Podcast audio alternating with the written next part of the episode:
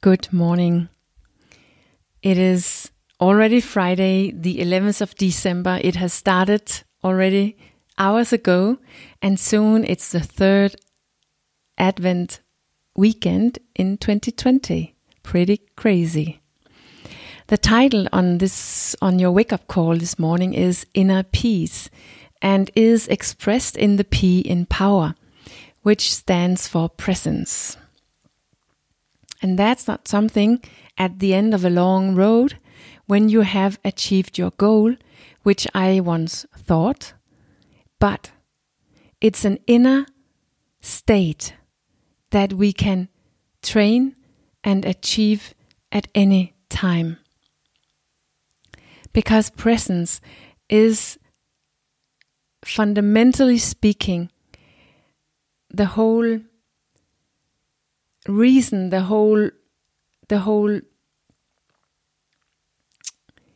it's necessary to have presence in order to experience ourselves and our lives. Without presence, we wouldn't be able to experience ourselves. And that's why it never goes away. The question is, of course, where do we go? Because often, and especially when we fight with ourselves, when we struggle with ourselves and our actions, we are not really present.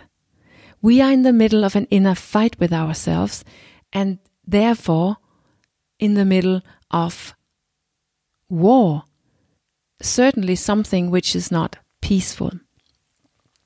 And there are primarily two reasons for that. They are closely connected, and I will get back to those in a bit. Perhaps you remember that my deep longing with my goal was inner peace or, yeah, inner peace. And therefore, it's not so strange that my whole power concept is about that and ends with that. But this concept you can use no matter what you long for. Because whatever you long for, you will find in your inner peace or in presence, which is what the concept is working towards. I wasn't able to access my inner peace or presence just just like that even though I knew that that was what I longed for just as I wasn't able to create my goal, even though I knew that that is what I want. No matter how much I tried, I mean, that's why I struggled, because I couldn't. And at a certain point, I was ready to do something else and continue the fight, the struggle.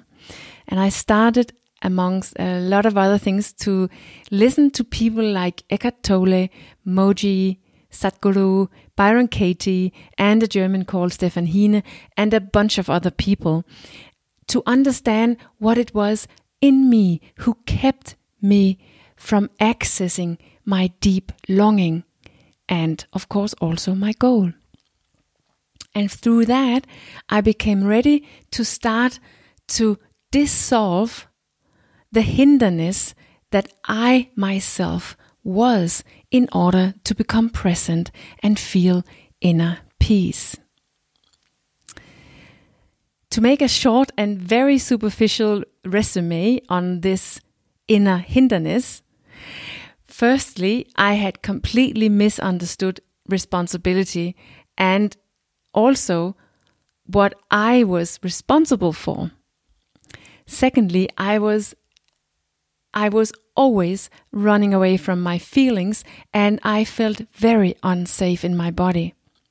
At the same time, I was strongly identified with my mind. I was actually proud of it and caught up in all the stories I had about me, about all other people, about life. And I lived a life that was that was very controlled that was very outward controlled and much too tamed. So that was quickly told, those four elements that I talked about this week, and which are represented in those four last letters in power, which are the hindrance in all of us, no matter what we fight with. My hindrance for my longing after peace was only in myself. It was myself.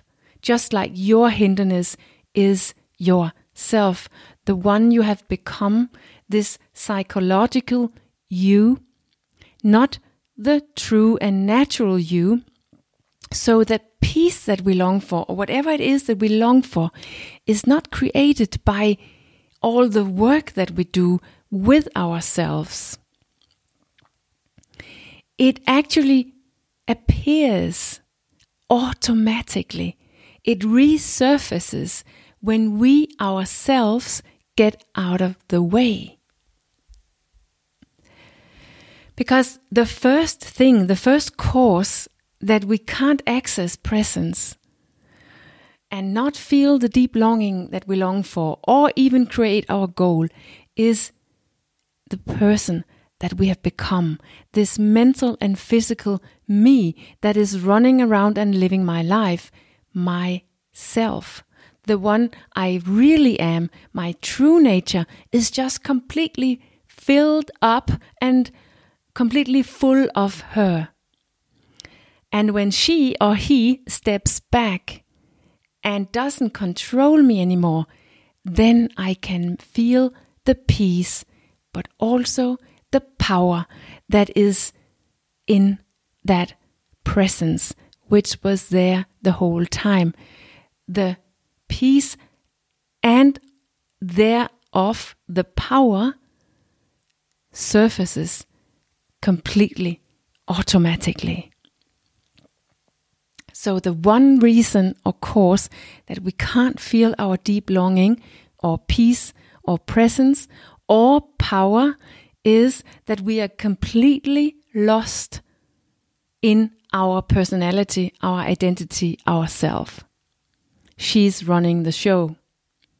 And her favorite strategy to prevent you from that peace, from that power, is to avoid that you experience and arrive in the now. Because when we truly arrive in the now, it is as if all the drama about us and in us doesn't exist. And then we experience peace and power right now. And therefore, the second cause that we doesn't feel our deep longing is that we are not truly in the now. We are in the past or in the future, mentally and physically, or in a story, in a judgment, in an opinion about the now. But we are not just in the pure now. And I will most likely talk more about that in another wake up call. So that's the two the two primary causes of why we have this inner war, this inner fight and struggle, this this unpeace, and why we feel so weak and out of power is because we are lost in our psychological I. And we avoid the now.